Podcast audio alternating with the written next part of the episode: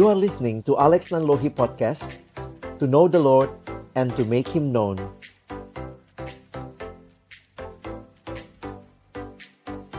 Halo, selamat malam semuanya. Sobat Peduli yang ada di rumah atau di tempat masing-masing. Nah, apa kabarnya malam hari ini? Semoga semuanya sehat-sehat ya. Hari ini lagi dan hari ini ada tamu spesial nih. Sobat Peduli kita yang uh, juga di rumahnya Kita coba, yeay tersambung Halo Bang Alex Halo, malam Yeay. ya. Malam, Apakah suaranya terdengar jelas? Suara jelas, apakah wajahnya terlihat? Terlihat. Terlihat Oh. Bang. Dan Di masih seperti yang malah- dulu wajahnya. Di saya nggak kelihatan wajah saya. Oh gitu, ya ampun, oh, nggak kok apa-apa, bisa ya? no problem.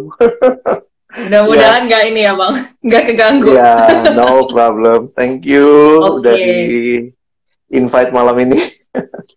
Iya, sama-sama. Kita yang terima kasih karena kita tahu Bang Alex nih lagi padat-padatnya ini yang ngajar, tapi masih ada slot Iya. kosong. kita nyelip masuk. Benar, thank you juga. Iya, buat teman-teman eh, yang baru bergabung, kita sambil nunggu ya Bang, masih Iya, teman-teman mungkin masih silakan. ada siap-siap dulu. Jadi eh, malam hari ini Sobat Peduli kembali mengundang eh, sobatnya kita semua. Jadi eh, biasanya tuh eh, ada eh, Ibu Bunga dan ada saya. Nah kali ini kita mau coba gantian nih ajak sobat-sobatnya kami untuk bisa eh, saling memperkaya, ter- terutama karena ada kaitannya dengan tema yang lagi kita angkat nih menjadi Hmm. sahabat yang peduli. Nah, ini aku sambil menyapa teman-teman semua udah eh, siap mendengarkan dari mana aja nih boleh tulis di komen. Eh, ada dari mana aja yang sudah siap mendengarkan dan siap berdiskusi ya. Jadi kita juga nanti akan ada eh, sesi tanya jawab. Jadi boleh Ya. banget buat teman-teman yang mau tanya dan eh, tanya dan mungkin memberikan pengalaman atau pendapatnya boleh banget. Kita terbuka banget. Mm-mm. Jadi boleh tulis dari mana aja yang udah siap hadir. Kalau Bang Alex dari mana nih Bang?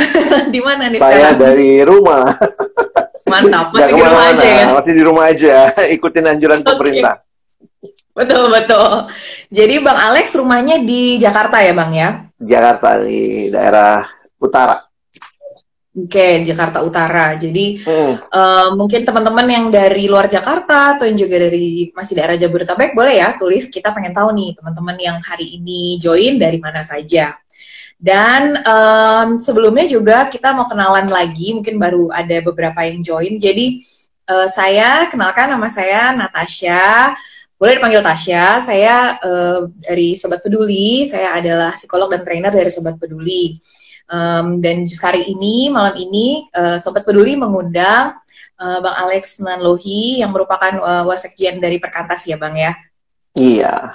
Betul. Nah, tapi saya kenalnya Bang Alex bukan wasekjen Perkantas dulu.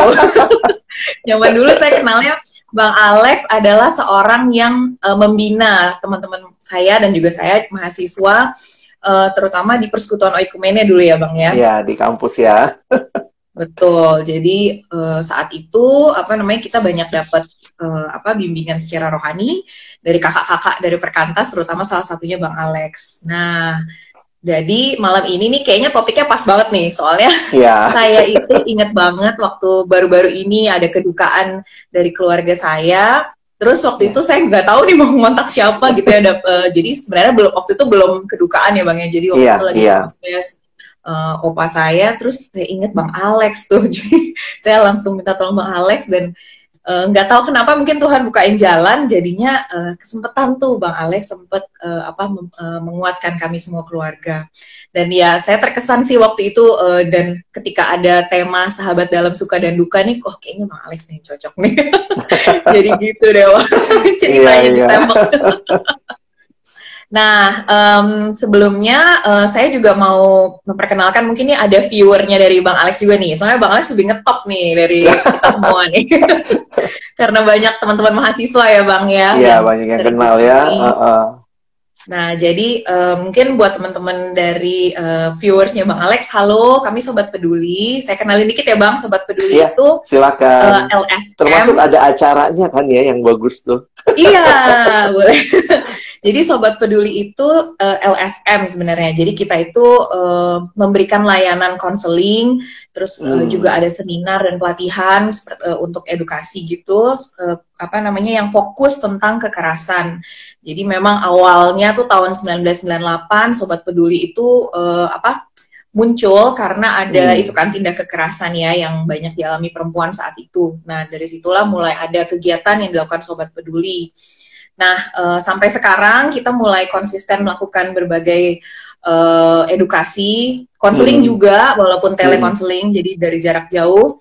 Uh, dan kita berharap sih masih tetap bisa uh, apa namanya membantu teman-teman yang di rumah aja, tapi masih pengen tetap menjadi sahabat yang peduli nih buat teman-temannya yang lain. Nah, makanya kita memperkaya edukasi teman-teman melalui uh, Instagram Live ini kali ini. Mm. Nah, udah mulai banyak yang join nih. Hai semua yang join, terima kasih ya. Kita diskusi bareng. Jadi kalau ada pertanyaan, silahkan tuliskan di uh, di komen atau di ada question box juga boleh. Iya. Yeah. Ya. Oke, jadi tema malam ini kita tentang sahabat dalam suka dan duka. Kita perlu, uh, Bang Alex perlu mengenalkan diri lebih lanjut lagi ya nih? ya udah kan banyak yang kenal Bang Alex teman -teman ya. Teman-teman sahabat peduli, mungkin sobat peduli belum kenal aku kan ya. boleh, boleh. Kenalan lebih lanjut Bang. Iya, saya saya Alex Nanlohi. Saat ini saya melayani dalam pelayanan siswa mahasiswa di Jakarta dengan lembaga pelayanan perkantas secara khusus juga dalam uh, dipercayakan menjadi wakil sekjen di pelayanan perkantas. Mungkin itu aja perkenalannya. Sehari-harinya Bang Alex uh, apa namanya ini juga ya ada mengajar gitu juga ya Bang? Ya, beberapa kesempatan mengajar juga dan mungkin karena sebenarnya dengan situasi pandemi ini di tengah kesulitan juga ternyata ada kesempatan untuk bisa melayani virtual seperti ini dan akhirnya malah bisa ke berbagai daerah tanpa tanpa hmm. di, direncanakan ini ya kalau mesti traveling kan agak sulit tapi ternyata Tuhan percayakan banyak kesempatan melayani ke daerah-daerah yang lain juga. Betul, jadi banyak yang bisa dijangkau ya bang ya. Betul. Ya ada benar. plus minusnya lah pandemi. Betul. Oke, nah jadi um, malam ini tuh kami mengundang Bang Alex pengen ngebahas atau nge apa namanya memperkaya kita semua terkait tema kita nih sahabat dalam suka dan duka. Mm-hmm. Um, sebelumnya kita coba ngebahas tentang sahabatnya nih dulu. Menurut Bang Alex okay, sahabat tuh okay. apa Bang? Sahabat, uh, ada banyak definisi yang aku lihat, tapi juga mungkin kalau boleh pakai yang aku ini ya, aku renungkan ya, mendalam melihat uh, seperti tema kita kali ya, seorang yang hadir hmm. bagi orang lain di dalam suka dan duka. Dan itu jelas banget dalam aku ambil dari ini ya, dari Bible, dari Alkitab ada hmm. dua ayat yang berkesan yang dua-duanya ada dalam Amsal. Jadi di dalam hmm. Amsal 17 ayat 17 di sini kan dikatakan uh, Amsal 17 ayat 17 seorang sahabat menaruh kasih setiap waktu dan menjadi seorang saudara dalam kesukaran. Jadi oh. yang aku garis bawahi sebenarnya menjadi sahabat itu adalah orang yang menaruh kasih, lalu perhatikan kalimatnya setiap waktu, ya, hmm. dan menjadi seorang saudara dalam kesukaran. Jadi ini mungkin uh, sisi asih ya bagaimana mengasihi, bagaimana memberi, begitu bagaimana hadir di dalam kedukaan, di dalam kesukaran, di dalam pergumulan. Nah, tapi bagian yang lain adalah Amsal 27 ayat 17. Nah, di Amsal 27 ayat 17 ini uh, aspeknya menarik nih. Besi menajamkan besi, orang menajamkan sesamanya. Nah, hmm. mungkin di mana sahabatnya gitu ya tapi ada terjemahan Alkitab New Living Translation NLT itu justru melihat kalimatnya adalah besi menajamkan besi, sahabat menajamkan sahabat. Jadi hmm. uh, dalam terjemahan yang lain itu bisa dipakai istilah. Jadi kalau sampai orang yang bergesekan itu pasti deket ya. Jadi hmm. tepat juga kalau dikatakan bukan cuma orang tapi sahabat.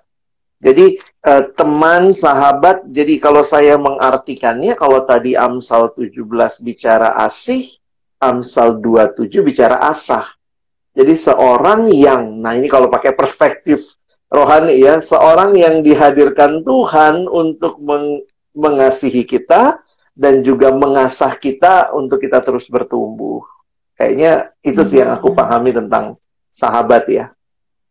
Iya, iya benar. Setuju banget sih Bang. Sebenarnya hmm. uh, kalau dari sudut, sudut pandang psikologi tuh yang tentang hmm. uh, asih tadi, mengasihi tadi tuh hmm. mungkin lebih konteks, uh, kontekstualnya jadi tuh memberi contohnya tuh kayak meng, uh, kita tuh ken, lihat dia tuh uh, ada mengalami sesuatu atau enggak. Jadi kita iya. kenali yeah. apa yang lagi dia uh, apa namanya rasakan walaupun kita enggak eh, dia nggak bilang langsung ke kita ya bang. Ya. Betul, ya. Beda kalau yeah, orang yeah. yang nggak bisa nggak saling mengasihi kan nggak tahu itu ya. Yeah. Terus juga dia memberikan perhatian gitu perhatian. Mm -hmm. Jadi setelah dia tahu apa yang dia apa yang orang itu lagi rasakan misalnya dia berikan perhatian dia mungkin sisi asah. Aku tertarik nih sisi asahnya. Nah, tadi kan di Alkitab sih jelas uh. ya. Jadi kayak apa pedang menajamkan pedang gitu. Uh. Itu bisa dielaborate lagi nggak bang? Itu berarti contohnya gimana tuh kalau di kehidupan kita? Marah-marahan yeah. atau gimana tuh bang? aku makin menyadari bahwa yang namanya pertumbuhan seseorang mungkin secara psikologis juga bisa dibahas gitu ya. Hmm. Pertumbuhan, kedewasaan seseorang itu terkait juga dengan karakter. Nah, yang menarik hmm. menurutku ya karakter itu tidak bisa terbentuk tanpa orang lain. Karakter nggak terbentuk dalam kevakuman.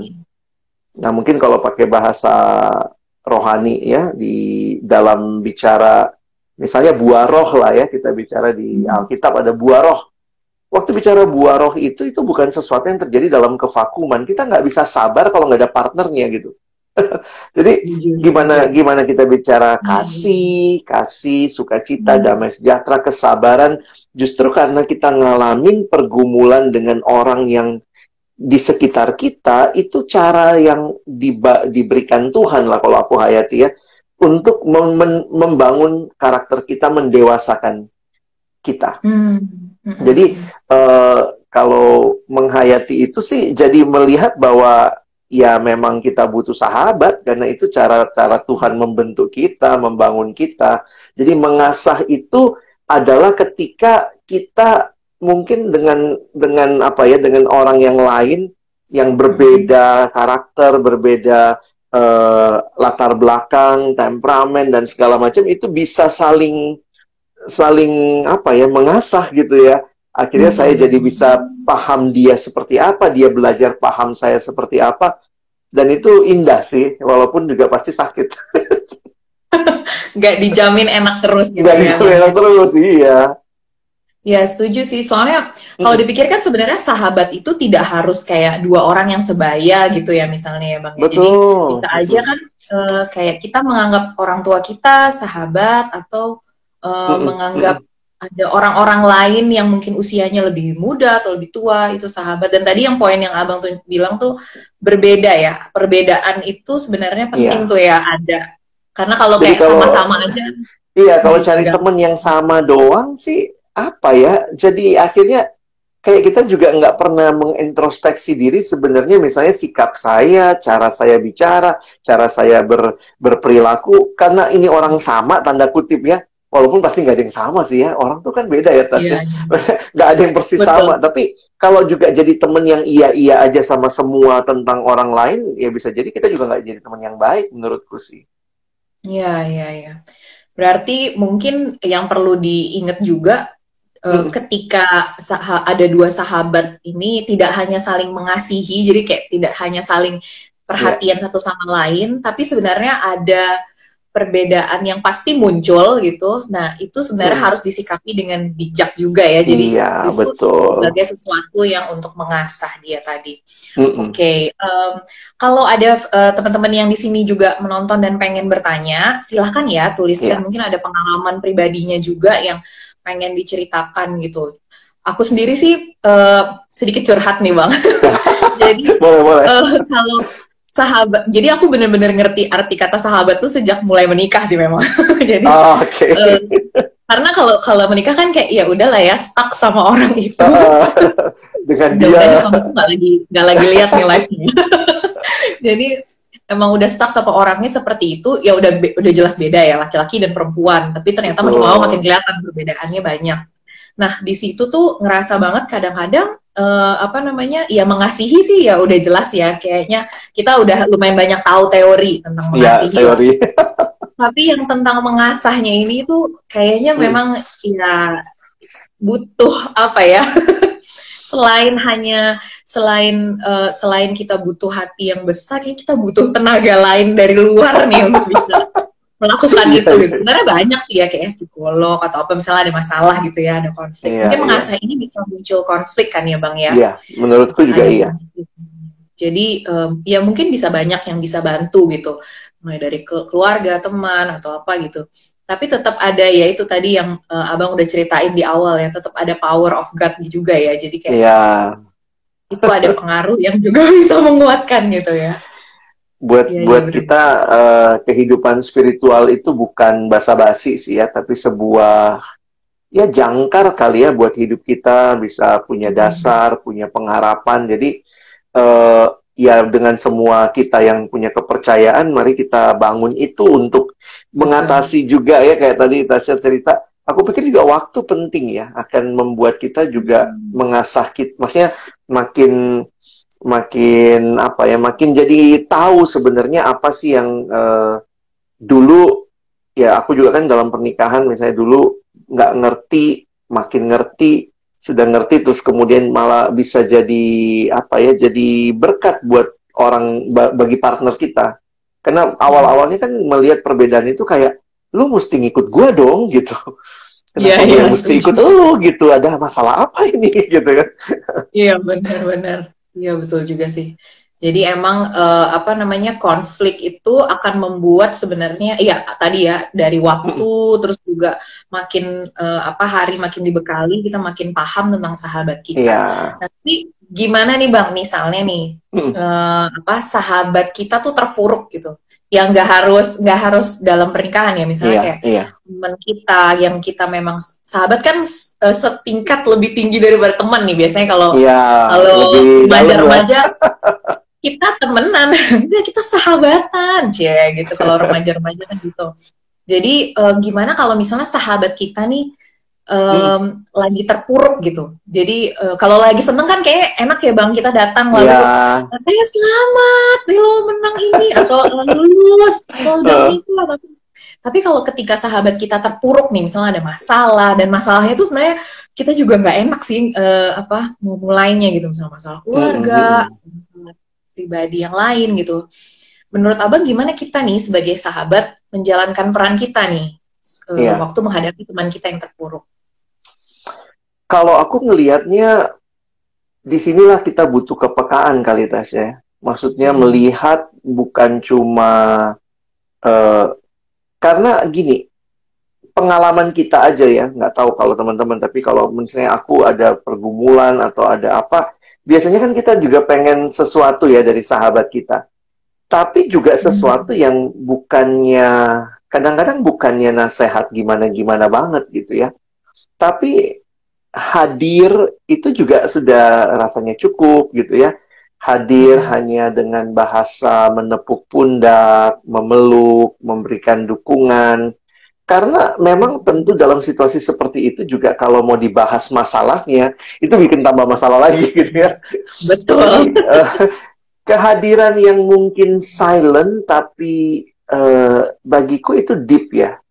Bisa bisa dengan diam dan tenang. Jadi dalam beberapa kali ketika misalnya ada pergumulan uh, yang sedang dialami oleh sahabat, apalagi kalau dia waktu itu sangat emosional ya, misalnya dia nangis atau dia dia apa ya, misalnya down banget, maka aku pikir dalam situasi seperti itu kita yang peka harus lihatlah kebutuhannya ini bukan dinasehatin, bukan dimarahin, hmm. walaupun kadang-kadang dia yang salah gitu kan. Tapi hmm. hadir dan memberikan dukungan bahwa kita ada buat dia sampai juga nanti kalau dia siap untuk berbicara masalah pergumulannya ya kita jadi sahabat yang uh, yuk kita bahas, kita tolong dia lihat dari sisi yang lain. Tapi dalam banyak hal aku pikir kepekaan penting untuk kita miliki. Iya, setuju. Jadi kita meyakinkan dia bahwa dia tuh tidak sendiri gitu ya, Bang. Iya, betul.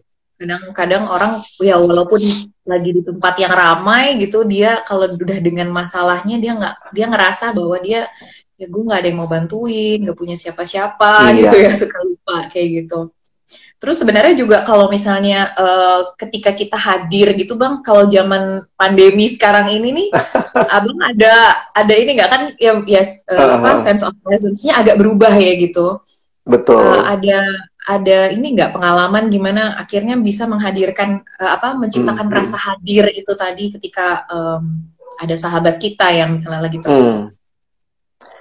Tentunya tidak bisa dibandingkan dalam arti bahwa kadang-kadang orang suka bandingin, aduh enakan waktu ini ya offline ya. Hmm. Online offline itu nggak bisa dibandingkan karena memang itu dua hal yang totally different ya. Ada Yes. hal yang memang bisa kita, kalau saya ngelihatnya begini, dengan situasi seperti ini kayak kita we have no choice, maka kita berusaha memaksimalkan online. Jadi Oh, poinnya oke. memaksimalkan online dan apa yang hal-hal yang melalui online itu bisa dilakukan.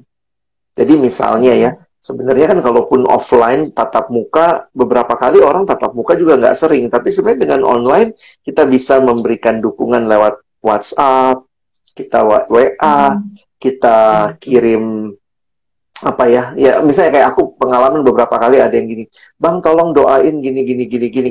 Nah, kadang-kadang kan kita suka cuma ngomong, "Iya deh nanti gue doain ya."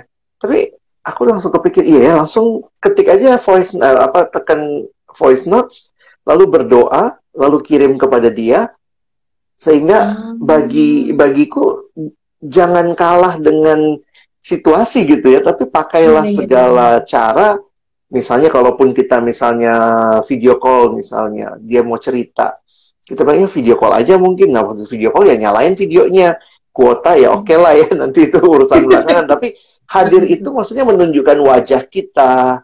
Waktu kita memang Iya, misalnya voice call atau uh, um, video call ya kita perhatiin dia gitu ya. Walaupun kayaknya kita natap kamera tapi itu the sense of presence. Nah, menurutku kita harus bisa build itu.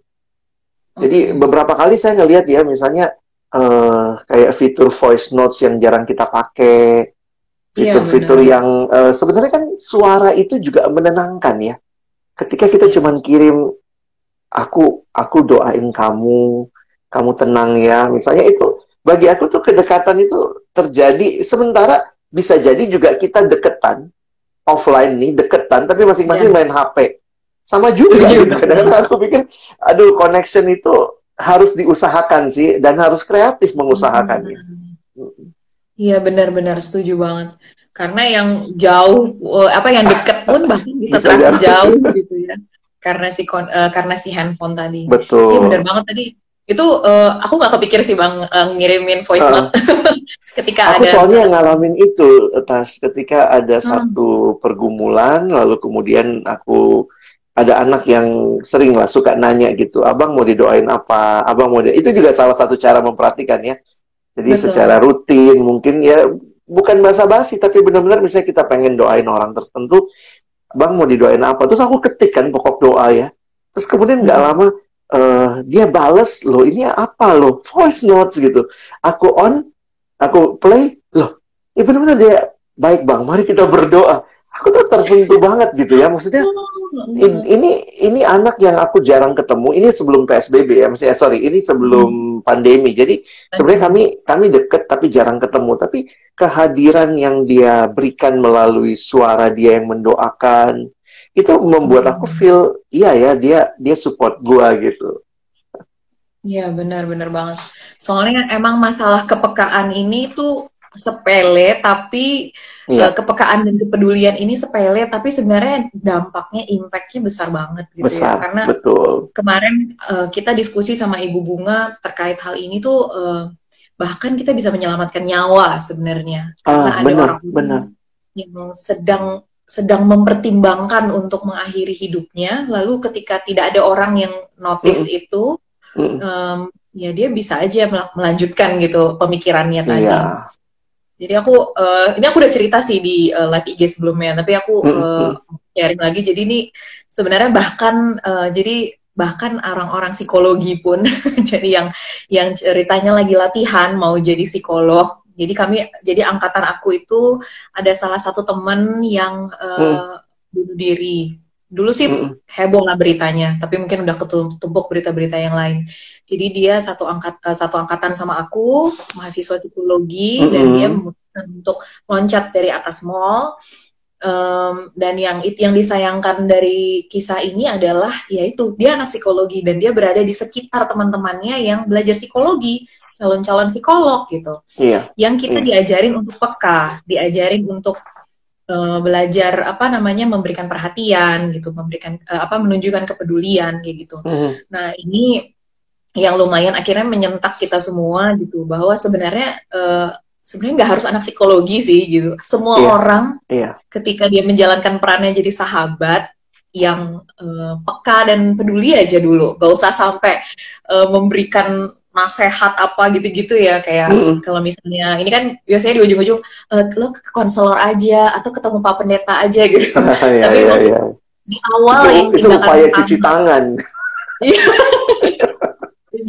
Tapi kalau di kalau di ada namanya dukungan psikologi awal, di endingnya Iya. boleh bang kasih rujukan. Rujukan Tapi menurutku di- sangat penting karena ada teman-teman yang Iya. memang belajar ya. Cuma kadang-kadang kan ada orang yang nggak mau repot, ba- baru juga ngobrol udah Nah, kayaknya langsung aja. gue forwardin ya nomornya bang Alex. Nanti minta doain aja. Nah, jadi emang bener ya kepedulian apa kepekaan itu Iya. eh, semua orang harus punya sih ya untuk bisa jadi sahabat gitu ya. Mhm. Dan kalau menurut abang sekarang ini lagi eh, happening juga eh, apa istilah toxic toxic friend. gitu. Ah. Jadi kayaknya eh, segala-gala tuh, uh lu toxic lu atau kayak eh, ada toxic eh, relationship lah, toxic eh, parent lah apa gitu. Iya, Jadi iya, iya. kalau toxic eh, toxic friend itu sih sebenarnya em, ya eh, kurang lebih tuh kayaknya dia nggak jadi teman beneran gitu. Jadi em, Iya. peranannya sebagai teman tuh sebenarnya bukan itu gitu. Nah kalau menurut abang tuh gimana sih ngelihat toxic Hmm. friend ini fenomena ini? Mungkin fenomenanya mungkin perlu juga ya hati-hati untuk memberi label. Karena kan ada orang ngapain sama kita langsung kita bilang toksik juga gitu. Hanya karena kita kayaknya lu kok ini banget ya kok beda banget tiba-tiba lu toksik kan gitu ya. Jadi kalau aku pikir sih eh, ya ini kalau gue suka mikirnya gini kali Tasya kita nggak bisa ngontrol orang lain. Ah, kita bisa bersikap kita bisa apa tapi kita nggak bisa ngontrol dia. Yang kita bisa kontrol adalah diri kita jadi poinnya adalah eh, ketika kita mau tidak dal- terjebak dalam toxic friendship misalnya, ya kita yang harus juga berusaha gitu. Kalau orang lain itu ternyata memang lagi ngetoksikin kita atau gimana itu urusan dia lah. Tapi at Betul. some point menurutku ya kita harus jelas gitu. Kita kita mau bersahabat kayak apa nih? Dan eh, mungkin apa ya? Gimana benar-benar dengan tulus lalu kita mungkin mengupayakan kali ya supaya Iya. karena toksik itu bisa macam-macam sih ya. Ada misalnya yang Betul. kayak temen yang cuman nunjukin jelek-jeleknya kita, jadi kitanya jadi depres atau jadi Hmm. jadi gimana gitu ya. Menurutku eh, yuk kita saling membangun, saling mendukung. Jadi benar-benar menciptakan apa ya suasana yang yang positif gitu untuk untuk saling membangun, memberi masukan pun atau memberi koreksi dengan dengan cara yang tepat, dengan motivasi yang baik gitu. Menurutku itu sih ya upayanya jangan jangan harap dari orang lain dulu, tapi dari kita dulu gitu. Iya benar. Jadi kitanya yang mengusahakan untuk Mm-mm. nggak itu tadi ya toxic. Karena toxic friend itu kan sebenarnya dia eh, ciri-cirinya tuh dia nggak showing sh- eh, support. Jadi dia nggak sama sekali kelihatan Iya. memberikan dukungan, nggak eh, juga memberikan eh, apa namanya kayak yang tadi abang bilang ya asih itu tadi. Jadi nggak ada memberikan kasih, perhatian gitu. Eh, jadi sebenarnya ketika eh, kita yang melakukan itu gitu kita nggak memberikan eh, dukungan sebenarnya mungkin kita maksudnya baik jadi sering Baik, nih bang kayak betul. gitu maksudnya baik nih mau ngo- eh, membantu gitu tapi ujung-ujungnya yang kita lakukan malah eh, ya tadi menyakiti malah jadinya atau bahkan eh, membuat dia jadi eh, tertutup nih sama kita Iya. kalau iya. di eh, apa namanya psikologi itu ada dukungan psikologi awal ketika misalnya ada Hmm. orang menghadapi masalah, semua orang bisa melakukan ini Hmm. sebenarnya. Jadi tadi kan kita udah bahas tuh kita harus peka, kita harus nunjukin perhatian. Tapi yang kedua ada skill yang kita juga perlu belajar namanya mendengar aktif kan. Pasti teman-teman sih udah pada tahu. Active listening ya. Mm. Iya, jadi yang di aktif lakukan yang apa secara aktif dilakukan adalah mendengar gitu. Nah, sering kali nih orang-orang yang mungkin kita kategorikan lah ya sebagai toxic friend uh. ini dia uh, skip mas skip tentang itu the, yeah. apa mendengar aktif. Jadi lebih ke nasehat dengan aktif. sering kali hmm. kayak gitu. Jadi sering tapi, tapi secara kita, psikologis hmm. itu apakah gejala ini apa namanya? Maksudnya ini kan toxic itu hmm. jadi nama yang belakangan muncul, tapi itu lebih yeah. sifatnya apa ya Tasya? dalam psikologi itu disebut apa? Ada fenomena apa yang dilihat gitu? Jadi sebenarnya dia uh, bukan sesuatu kayak misalnya ada uh, apa sih namanya kelainan psikologis gitu bukan. Oh bukan ya. Jadi dia cuman kayaknya istilah yang baru-baru ini dipakai untuk ngelabel se uh, sesuatu yang malah kayaknya uh, jadi kayak kesannya tuh baik misalnya kayak orang tua hmm. gitu kayak misalnya toxic uh, parent gitu uh, kesannya dia baik nih dia um, apa namanya um, apa uh, jadi anaknya diajarin misalnya ya kamu harus nurut gini-gini tapi tuh ada syaratnya gitu misalnya oh. uh, kamu kamu uh, pokoknya jadi kayak uh, sebenarnya ada ada baggage yang dibawa sama orang itu yang dibawa sehingga, orang itu hmm, orang itu sendiri jadinya kayak ada agenda sendiri ya orang lain iya tanpa dia sadari sebenarnya karena Memang dia mungkin oh, masalahnya okay. itu, poin menarik ya tan tanpa disadari ya. Bisa, karena aku bisa pikir tanpa, uh, tanpa disadari ya, karena udah jadi kebiasaan kali ya. Betul. Apalagi kayak kalau misalnya dari orang tua ke anak, bisa hmm. jadi karena memang di masa lalu dia dibesarkan seperti itu. Seperti itu. Jadi jadi dia kayak ya udah itu responnya dia aja kayak gitu.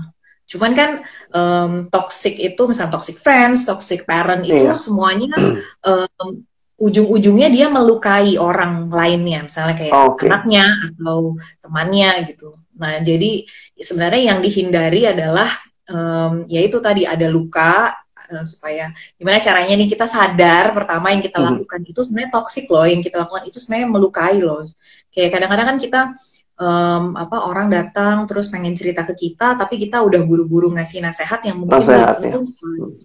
yang belum tentu pas atau misalnya kita nggak dengerin dia sebenarnya kayak tadi Abah bilang kita nggak hadir yeah. buat dia kelihatan tuh presence-nya dan itu malah uh, membuat dia makin nggak percaya gitu yang bahayanya ketika orang yang punya pemikiran ingin bunuh diri misalnya yeah. itu malah jadi kayak tuh kan bener eh, nggak uh, ada yang oh. saya tuh kan bener orang ini sahabat saya sendiri aja nggak ngerti saya jadi hmm. itu yang kayaknya bener-bener harus hati-hati banget karena orang-orang yang semua orang sih sebenarnya yang punya masalah kan ya kalut yeah, ya iya. pikirannya nggak yeah. bisa berpikir jernih misalnya gitu jadi um, sebagai teman sih kita ya ini apa balik lagi hmm, hmm. hindari gitu untuk bisa menjadi toxic gitu menjadi uh, apa melukai gitu melukai tapi menarik ya skillnya adalah active list active listening ya yang harus itu dikembangkan salah satu ya yang bisa sebenarnya konsep-konsep besarnya sih kalau bisa tuh empati. Jadi yeah. kan kalau ada uh, apa orang yang punya masalah, gimana caranya kita bisa uh, memahami masalah dia tanpa kita kayaknya tanpa jadi kita ikutan ikutan. gitu. Iya iya iya. Jadi gimana caranya ketika kita berhasil melakukan itu, kayak ya susah sih memang karena itu masalah masalah teman kita kan ya, misalnya teman kita yeah. habis diselingkuhin misalnya ya kita kan otomatis kayak marah-marah gitu juga kan ya bang kayak marah juga ya. Ajar tuh berani banget sahabat gue gini-gini pasti gitu kan. Jadi uh, apa namanya gimana cara kita bisa berempati nih. Oke okay, kamu sedang mengalami ini. Nah uh, jadi kayak kita mencoba mendengar dari sisi dia mendengar emosinya mendengar hmm. apa sih namanya uh, apa yang menjadi kegelisahannya kekhawatirannya kayak gitu sebenarnya ini tuh uh, yang bisa dilakukan semua orang sih bang jadi yeah. Iya. uh, di apa kebetulan tuh yang sobat peduli mengadakan webinar itu ada yeah. Iya. uh, latihan nanti yang bisa dilakukan jadi oh. uh, kalau teman-teman pengen memfasilitasi dirinya, membekali dirinya, nanti bisa uh, apa namanya lihat mm -hmm. di Instagramnya jadi ngiklan di Instagram @sobat peduli. ada webinar. Sebenarnya banyak sih uh, apa namanya informasinya di mana-mana, tapi yeah. Iya. uh, kebetulan nih kita nanti akan membahasnya per usia nih Bang. Jadi ketika hmm. ada uh, menghadapi anak gimana ya mendengar aktifnya gitu. Menghadapi sahabatnya adalah misalnya lansia. Sekarang kan yang sering kita lupakan lansia yeah. ya Bang ya. Betul. Jadi gimana betul. menjadi sahabat buat lansia gimana ya mendengar aktifnya gitu, gimana ya memberikan Hmm. presence-nya gitu. Jadi eh, nanti akan dibahasnya per tahapan usia gitu. Mudah-mudahan sih bisa eh, membekali teman-teman. Iya, jadi iya. kalau menurut abang, hmm.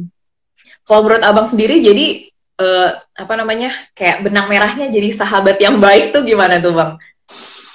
Ya, aku pikir sih jadi sahabat yang baik kita perlu untuk benar-benar punya kalau aku selalu lihatnya mulai dari diri ya. Maksudnya Ya. eh, kita sendiri yang harus karena aku ingat ada kalimat cantik dulu waktu baca buku ya.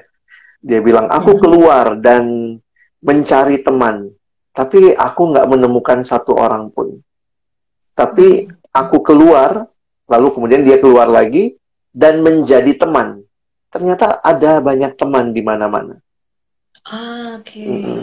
Jadi sering kali eh, mungkin yang yang dibutuhkan dalam situasi memang oh, dunia yang desperate ini banyak orang yang punya pergumulan ya kita juga punya pergumulan dan kalau kita tahu Tuhan memberikan sahabat buat kita maka mungkin kita juga belajar untuk jadi sahabat sih buat orang lain gitu. Dan Hmm, hmm. karena kita jadi sahabat buat orang lain, maka semua skill yang tadi kita bicarakan soal eh, empati, soal kita peka dengan orang lain, kita jadi kayak kita bener-bener apa ya? Karena gini, orang suka mikir saya mau cari temen, berarti saya yang dapat sesuatu, tetapi ternyata Oke. semua skillnya adalah kita harus do something for others gitu, kembangkan active Iya. listening. Berarti menurutku memang sahabat itu bukan melulu tentang kita, tapi tentang siapa kita bagi orang itu, bukan siapa dia buat kita saja gitu. Jadi aku pikir sih benang merahnya makin diyakinkan bahwa eh, ya kita perlu sahabat, tapi mari mulai dengan jadi sahabat buat orang lain juga. Oh, benar-benar bagus banget tuh bang. Jadi mulai dari diri kita sendiri ya, kayak eh ya kayak tadi sih yang aku eh, sharing tadi terkait dengan temanku yang akhirnya bunuh diri itu, ya kita Mm-mm. mestinya mulai dari diri kita ya untuk bisa jadi sahabat buat setiap orang-orang. Mungkin di lingkar terdekat kita dulu kali ya bang ya. Iya, mulai dari pasangan misalnya atau pacar, terus eh, teman yang ada di satu kosan atau eh, apa namanya kalau teman-teman mahasiswa tuh sebenarnya lebih dekat ke teman-teman mahasiswa kuliahnya ya daripada ke orang tuanya. Iya, temennya. Eh, tapi Betul. ya kita nggak boleh lupa juga sama orang tua kita ya. Jadi Iya. memberikan Mm. kehadiran presence-nya kita juga dan kepekaannya gitu ya. Iya setuju sih. Jadi emang perlu Termasuk banget nanti kita buat ya. orang tua juga ya, buat lansia juga tuh di rumah Betul. kan mungkin punya eh, punya opa, oma, kakek, nenek gitu yang kadang-kadang kita nggak tahu bersikap juga loh. Kita ngelihat Iya, mereka betul. juga ngerepotin, makin tua kok makin rewel gitu ya itu menarik Betul. tuh. Iya benar, karena itu kita suka kayak lupa aja gitu eh, bahwa ada tahapan usia lansia yang semua dari kita sebenarnya akan menuju ke situ gitu. Iya, iya. Gimana kita eh, apa namanya? eh, kalau aku sih suka bilangnya ketika kita memperlakukan opa oma kita seperti A, nanti itu dilihat tuh sama anak kita cara kita Oh, memperlakukan betul. opa oma kita gitu. Jadi eh, apakah itu baik atau misalnya mem- apa namanya membuat oma opa kita malah nggak baik gitu. Nah itu yang Mm-mm, eh, mm-mm. dipelajari sama anak-anak kita. Nah jadi em, bener ya bang. Jadi sahabat itu tadi ya aku eh, ulang lagi buat teman-teman yang baru join tadi penting banget untuk em, pertama peka ya bang ya terhadap Hmm. segala eh, yang lagi dialamin. Sebenarnya kalau anak-anak muda zaman sekarang bisa lihat di statusnya ya bang sering banget kan Iya, iya, iya. update status. Kadang Jadi kalau lebih yang- jujur di status daripada ketemu langsung ya. Ketemu langsung ditanya ada apa, nggak ada apa-apa. Bener. Siapa coba yang di sini sering update status? Terus udah gitu pura-pura nggak nggak ngeh kalau itu dilihat semua orang. nah ternyata di status bisa jujur, bisa zaman dulu bahkan sebenarnya apa zaman Facebook, Friendster gitu lebih parah lagi ya bang kalau Iya, kalau status. Kalau sekarang aja karena mama papanya udah pada main Facebook, mulai ngerem-ngerem. Udah mulai ini ya, jaga jaga jarak.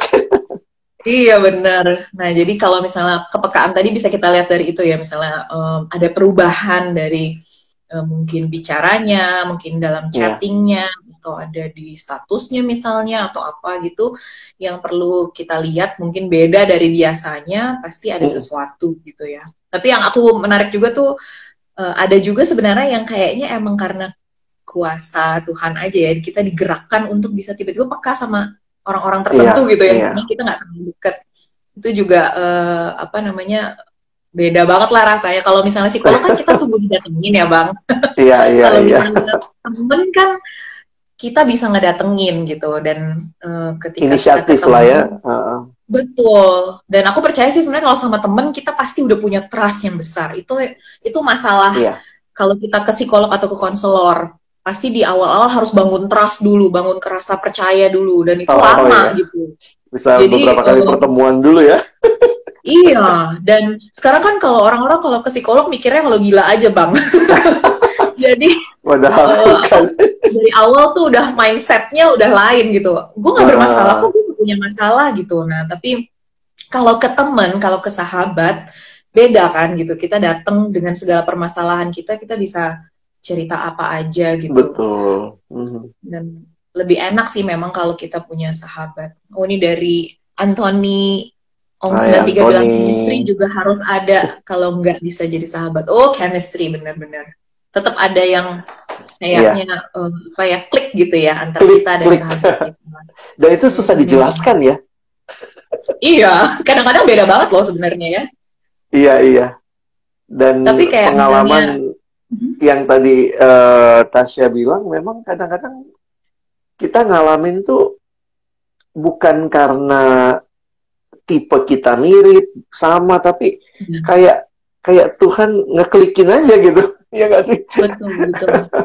Setuju, setuju. Kayak saya sama suami saya tuh satu introvert satu extrovert. Itu kan kayak ngaco banget ya kalau berdua tapi ya justru jadi tadi yang abang di awal banget bilang ya asah Iya. saling melengkapi dia jadi emang karakter orang terbentuk kalau misalnya kita bisa eh, bersahabat sama orang yang Iya. beda bahkan sama Beda. kita beda banget tapi tetap ada ya chemistry-nya benar-benar benar tetap ada Betul. sesuatu yang klik banget kayak gitu Oke, nih teman-teman boleh loh sekarang siapa yang mau bertanya ini udah Hmm. rame banget nih kayaknya fansnya Bang Ales nih semuanya nih. Ya. Hai teman-teman mahasiswa.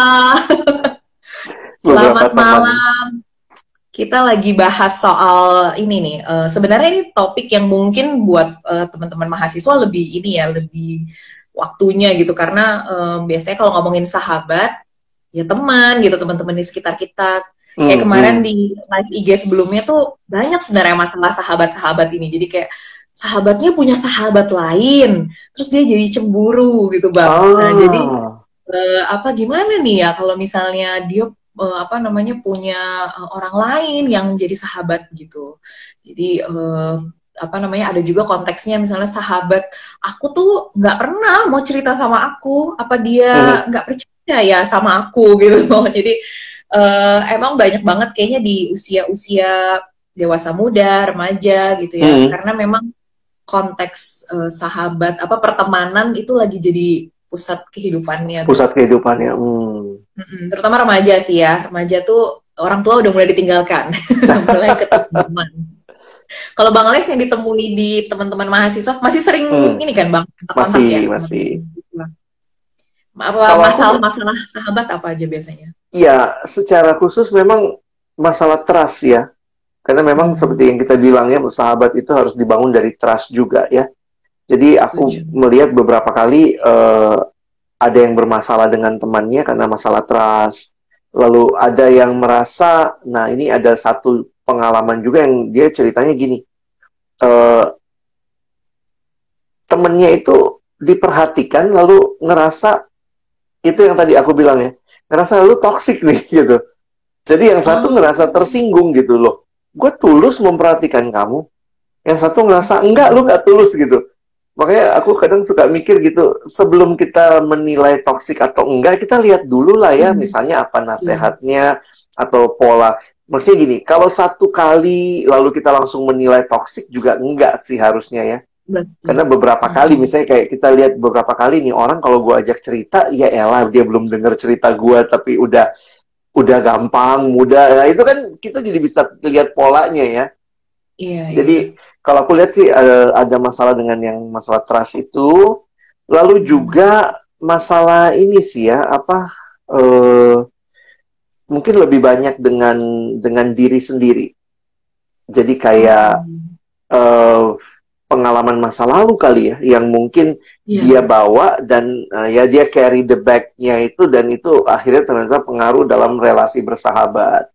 Jadi ketemu hmm. juga sih ada anak-anak yang sangat egois gitu ya lalu kemudian dia bilang kok temen-temen jadi misalnya gini dia cerita dia sama si ini nggak cocok sama si ini nggak cocok sama si ini nggak cocok lama-lama saya pikir masalahnya bukan di temenmu di kamu semua kamu nggak cocok gitu ya ini saya nggak cocok iya. sama ini dia berantem sama ini gitu jadi waktu aku perhatiin oh akhirnya masalahnya di dia dan ternyata dia dalam situasi latar belakang di mana ternyata dia pernah dibully, nggak pernah cocok sama.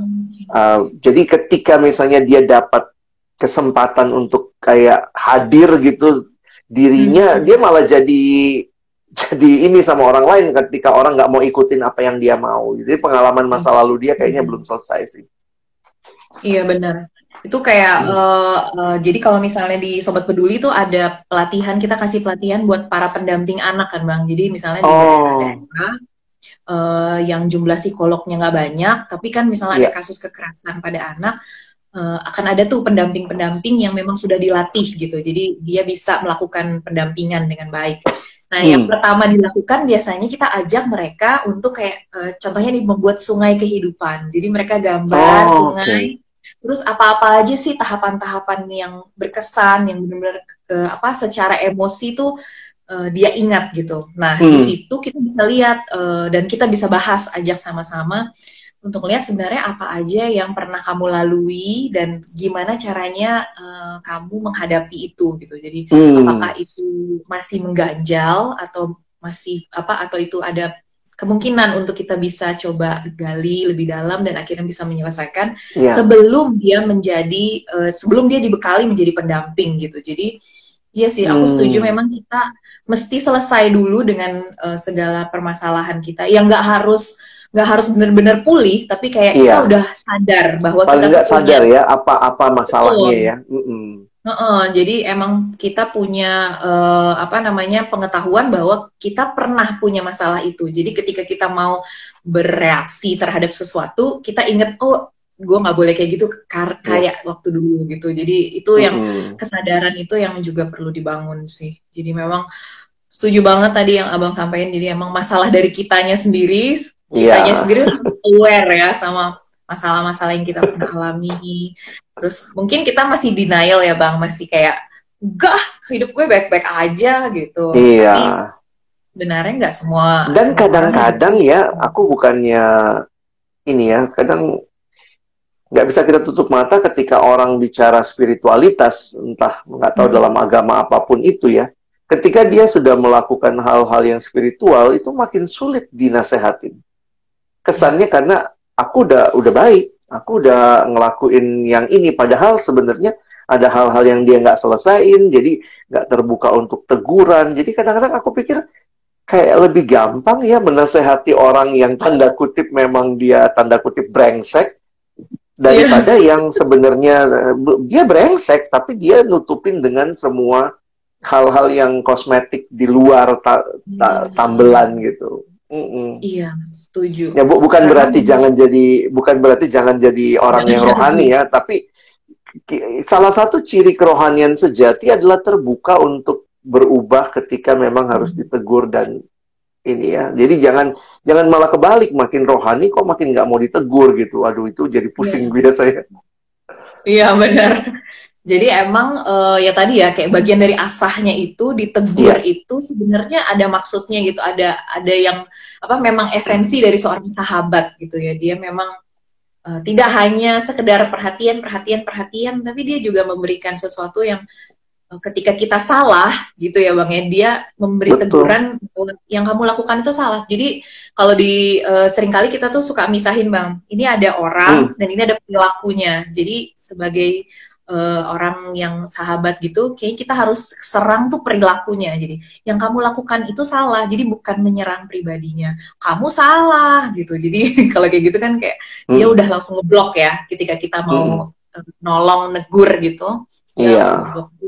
aku tahu maksud kamu baik tapi yang perilaku yang kamu perbuat apa ya Yus secara spesifik di, dikatakan uh, apa, Hmm.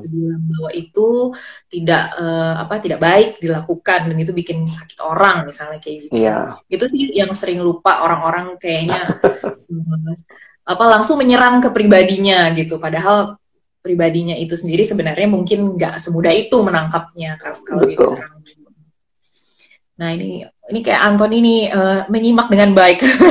Hancurin pride dulu baru bisa bangun hubungan accountability partner. Iya sih. Jadi ya kayak suami istri katanya ini ya bang uh, letakkan egomu di lantai jadi bener-bener nggak bisa ini dulu ya apa namanya gengsi ya bang ya gengsi Iya. itu bener-bener mesti dihilangkan ketika Dan itu kita. kalau tidak dihilangkan itu eksesnya banyak banget. Bukan dihilangkan juga ya, karena ini kan proses ya.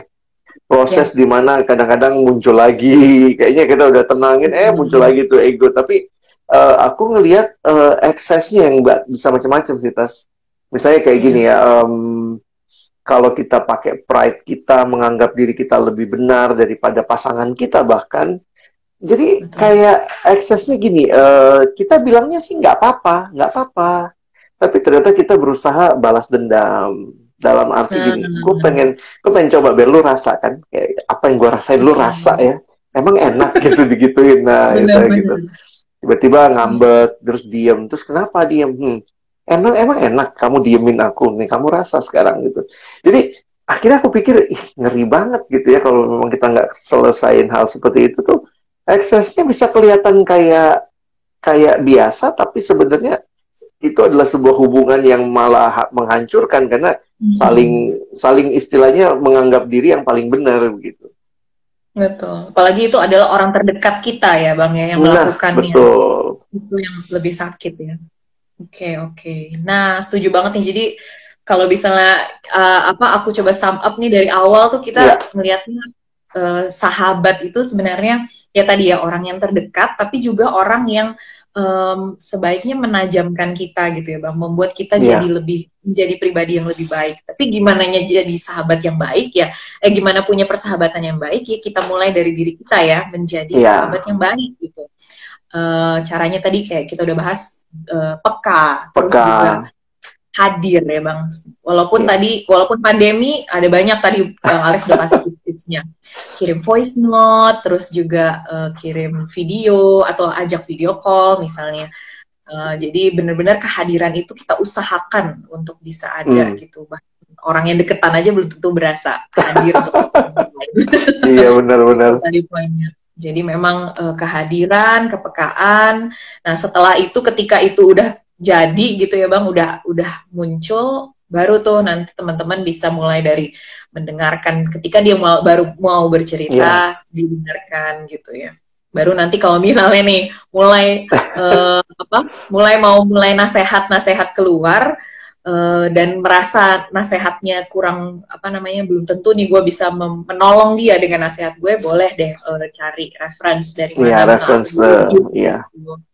dan ya itu dia tadi ya soalnya kita mau mencoba menolong dia bukan eh, apa namanya iseng-iseng aja kasih ide Iya. gitu kan Juga, Kalau ini tas, kalau misalnya sa- eh, sobat peduli sendiri seperti apa? Maksudnya Hmm. apa mengontak kalian seperti apa? Kalau mungkin ada yang Oh. mau merefer atau apa, mungkin bisa diinfokan. Ya, jadi Sobat Peduli itu kita punya layanan konseling Hmm. Eh, di masa pandemi ini mungkin telekonseling ya.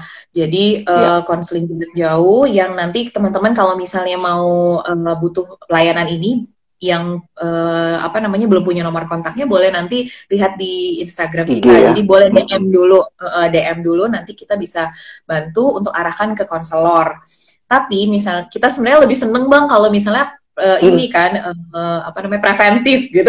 Jadi Ya, kita pengennya bukannya edukasi gitu. Cuman ya memang kalau misalnya membutuhkan layanan konseling kita eh, apa terima. Iya, Tapi terima kita ya. juga banyak layanan layanan edukasi. Jadi eh, nanti boleh di follow sobat titik peduli. Jadi di situ em, selain ya kayak IG live saat ini, terus kita juga ada eh, webinar terus juga uh, ada pelatihan-pelatihan nih mungkin kerjasama dengan uh, lembaga biasanya ya yeah. untuk pelatihan-pelatihan itu bisa kontak ke kita jadi spesifikasinya tuh kita lebih ke uh, apa namanya melayani kekerasan pada anak dan perempuan tapi kan kita hmm. pengen preventif juga ya jadi kayak kalau yeah, supaya mau kasih edukasi ya Hmm, kayak sahabat kita bisa jadi sahabat sebenarnya buat siapa saja gitu. Jadi itu akan hmm. mengurangi kekerasan yang terjadi sebenarnya. Boleh hmm. boleh di sedikit elaborasi yang dimaksud dengan hmm. kekerasan apakah cuma fisik atau apa verbal juga hmm. yang termasuk apa?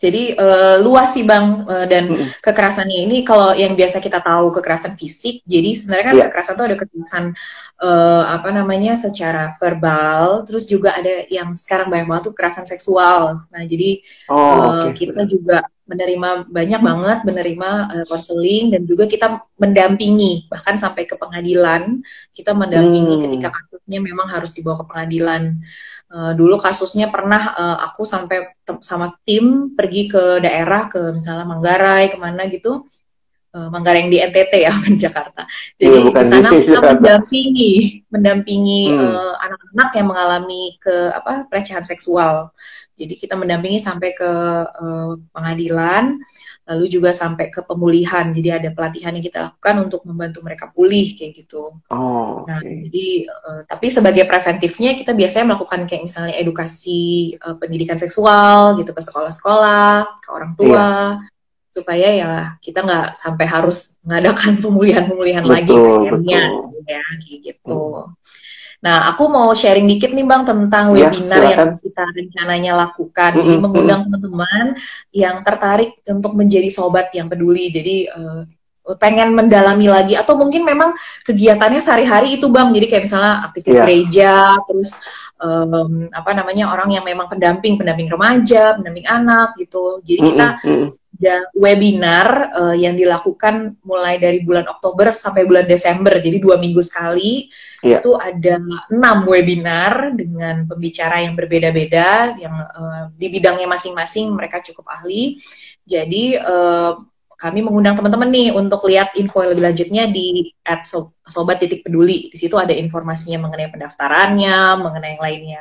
Dan memang ini berbayar ya bang. Kenapa berbayar? Mm -hmm. Karena uh, kegiatannya ini kita nanti uangnya ini akan didonasikan untuk kegiatan sobat peduli lagi gitu karena oh, banyak klien-klien yang memang datang ke sobat peduli adalah klien-klien kurang mampu jadi kita kita tuh nggak sebagai sobat yang peduli kita nggak tega nolak gitu kan. Yeah. Iya. Uh, jadi biasanya ini akan kembali lagi untuk pelayanan itu, untuk konselor kita, hmm. untuk pelayanan kayak misalnya langganan zoomnya gitu-gitu deh. Yeah, betul. Jadi memang uh, apa jika memang teman-teman ingin mendukung pelayanan dan juga ingin belajar sekaligus nah iya. silakan yeah. langsung ya, lihat di infonya di uh, sobat titik peduli ya di Instagram kita Bang Alex, uh, ini aku makasih banget ya, Bang Alex udah sama-sama seneng banget ngobrol, juga ngobrol. bisa share. Mudah-mudahan teman-teman yang nonton ini bermanfaat ya dan menjadi berkat. Jadi bisa menjalankan perannya jadi sahabat yang iya. baik, sahabat yang paling enggak uh, kitanya ya, yang untuk orang-orang di sekitar kita yang berubah, yang uh, sadar bahwa kita bisa menjadi apa namanya bisa menyentuh kehidupan orang dengan cara menjadi sahabat yang baik aja. Yeah. Gampang banget tadi Bang Alex bilang cuman kirim voice note aja. Itu juga bisa. Oke, okay. aduh terima kasih nih ada teman-teman dari GKI Kota Wisata yang juga mau ikut webinar serinya. Yeah. Oke, okay, nanti lagi di sana. Bang Alex, makasih banyak. Sama-sama, Sekali lagi. Asia, thank you juga. Ya, Sukses terus uh -huh. untuk Sobat Peduli ya. Terima kasih banyak Bang Alex juga. Sukses pelayanannya dan uh, sehat terus ya Bang. Ya. Teman-teman juga jaga kesehatan terus. Mudah-mudahan sih ya uh, pandemi ini segera berlalu. Tapi meanwhile kita jadi ini dulu deh sahabat yang baik dengan jaga protokol kesehatan. Ya. Oke, selamat malam Bang Alex. Terima kasih selamat kita malam. sudah di malam ini. Sampai ketemu lagi. Thank Dadah. you. Bye.